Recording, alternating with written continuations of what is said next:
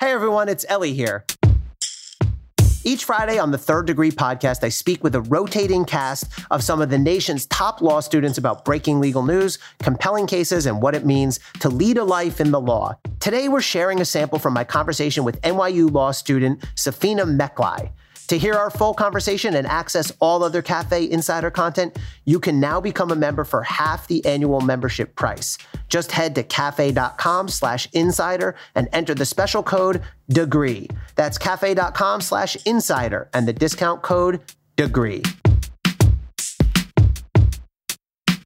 There's no d- dispute about what Derek Chauvin did to George Floyd. There's almost no dispute about just the minutia, the minute to minute who moved where, when, who said what, when.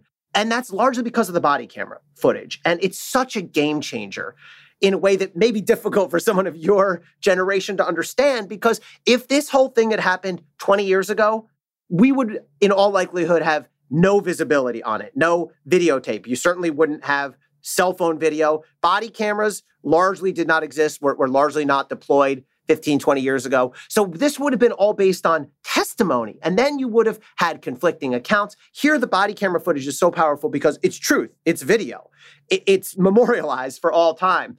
And I'll tell you, body camera footage is a new innovation. I was involved in that when I was at the AG's office in New Jersey. We started pushing on body cameras uh, seven years ago in 2014. We surveyed the state and realized that under 10 departments in the entire state of New Jersey were using body cameras. And now virtually all of them do. And virtually every police officer everywhere does. And this is why. Because the evidence, when you're talking about accountability, you're never going to have better accountability than videotaped evidence of what happens. And by the way, it protects good cops as well as it exposes bad cops. So it's an interesting dynamic here. Now, we will start getting into factual and, and really more importantly, scientific disputes because to me, I saw three main defenses being raised by Chauvin's team here.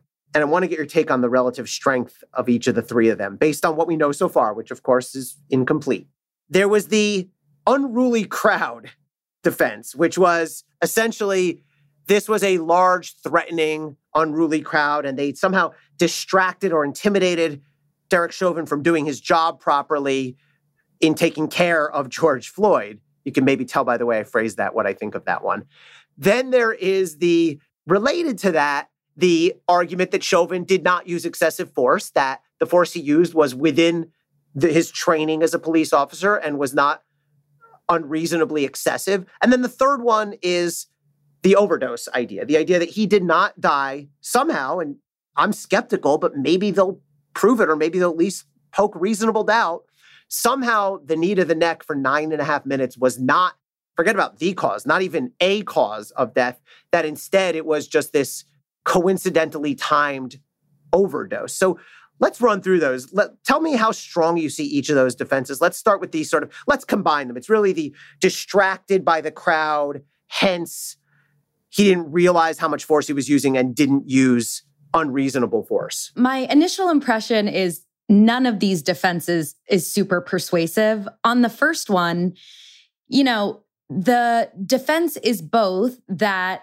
the crowd was so unruly that the officer was distracted, but also he followed his training and police practices exactly how he should have in that situation, which then caused the death. And I think that I sort of get logically why you make that argument that he acted as any reasonable officer would act when confronted with this crowd. I think there's two problems. One, the prosecution's witnesses of the crowd have done an incredible job telling their stories about how they reacted equally reasonably in that moment, watching what occurred happen, that they reacted as any bystander would have, and as a result are carrying tremendous trauma from the fact that they couldn't intervene, feared for their own lives. And I think that they seem like reasonable bystanders in that situation.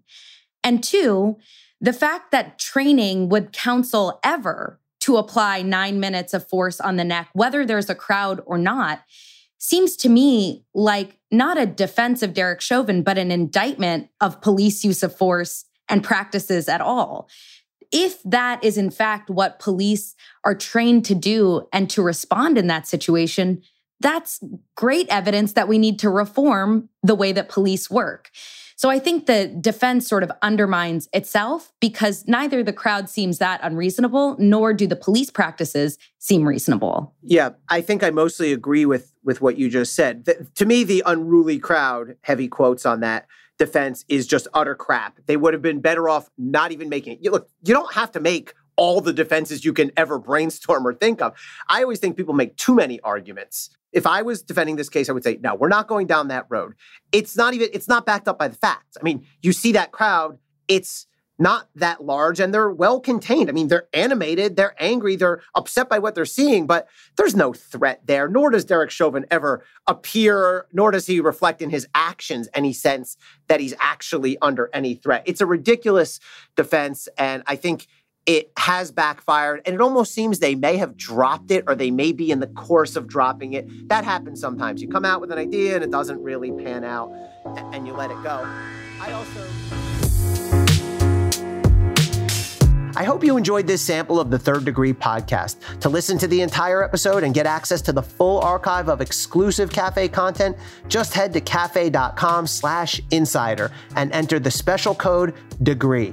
We look forward to having you join the insider community.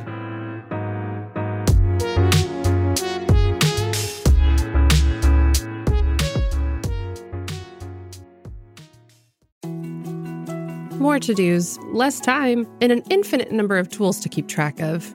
Sometimes doing business has never felt harder, but you don't need a miracle to hit your goals. You can just use HubSpot because their all in one customer platform can make growing your business infinitely easier.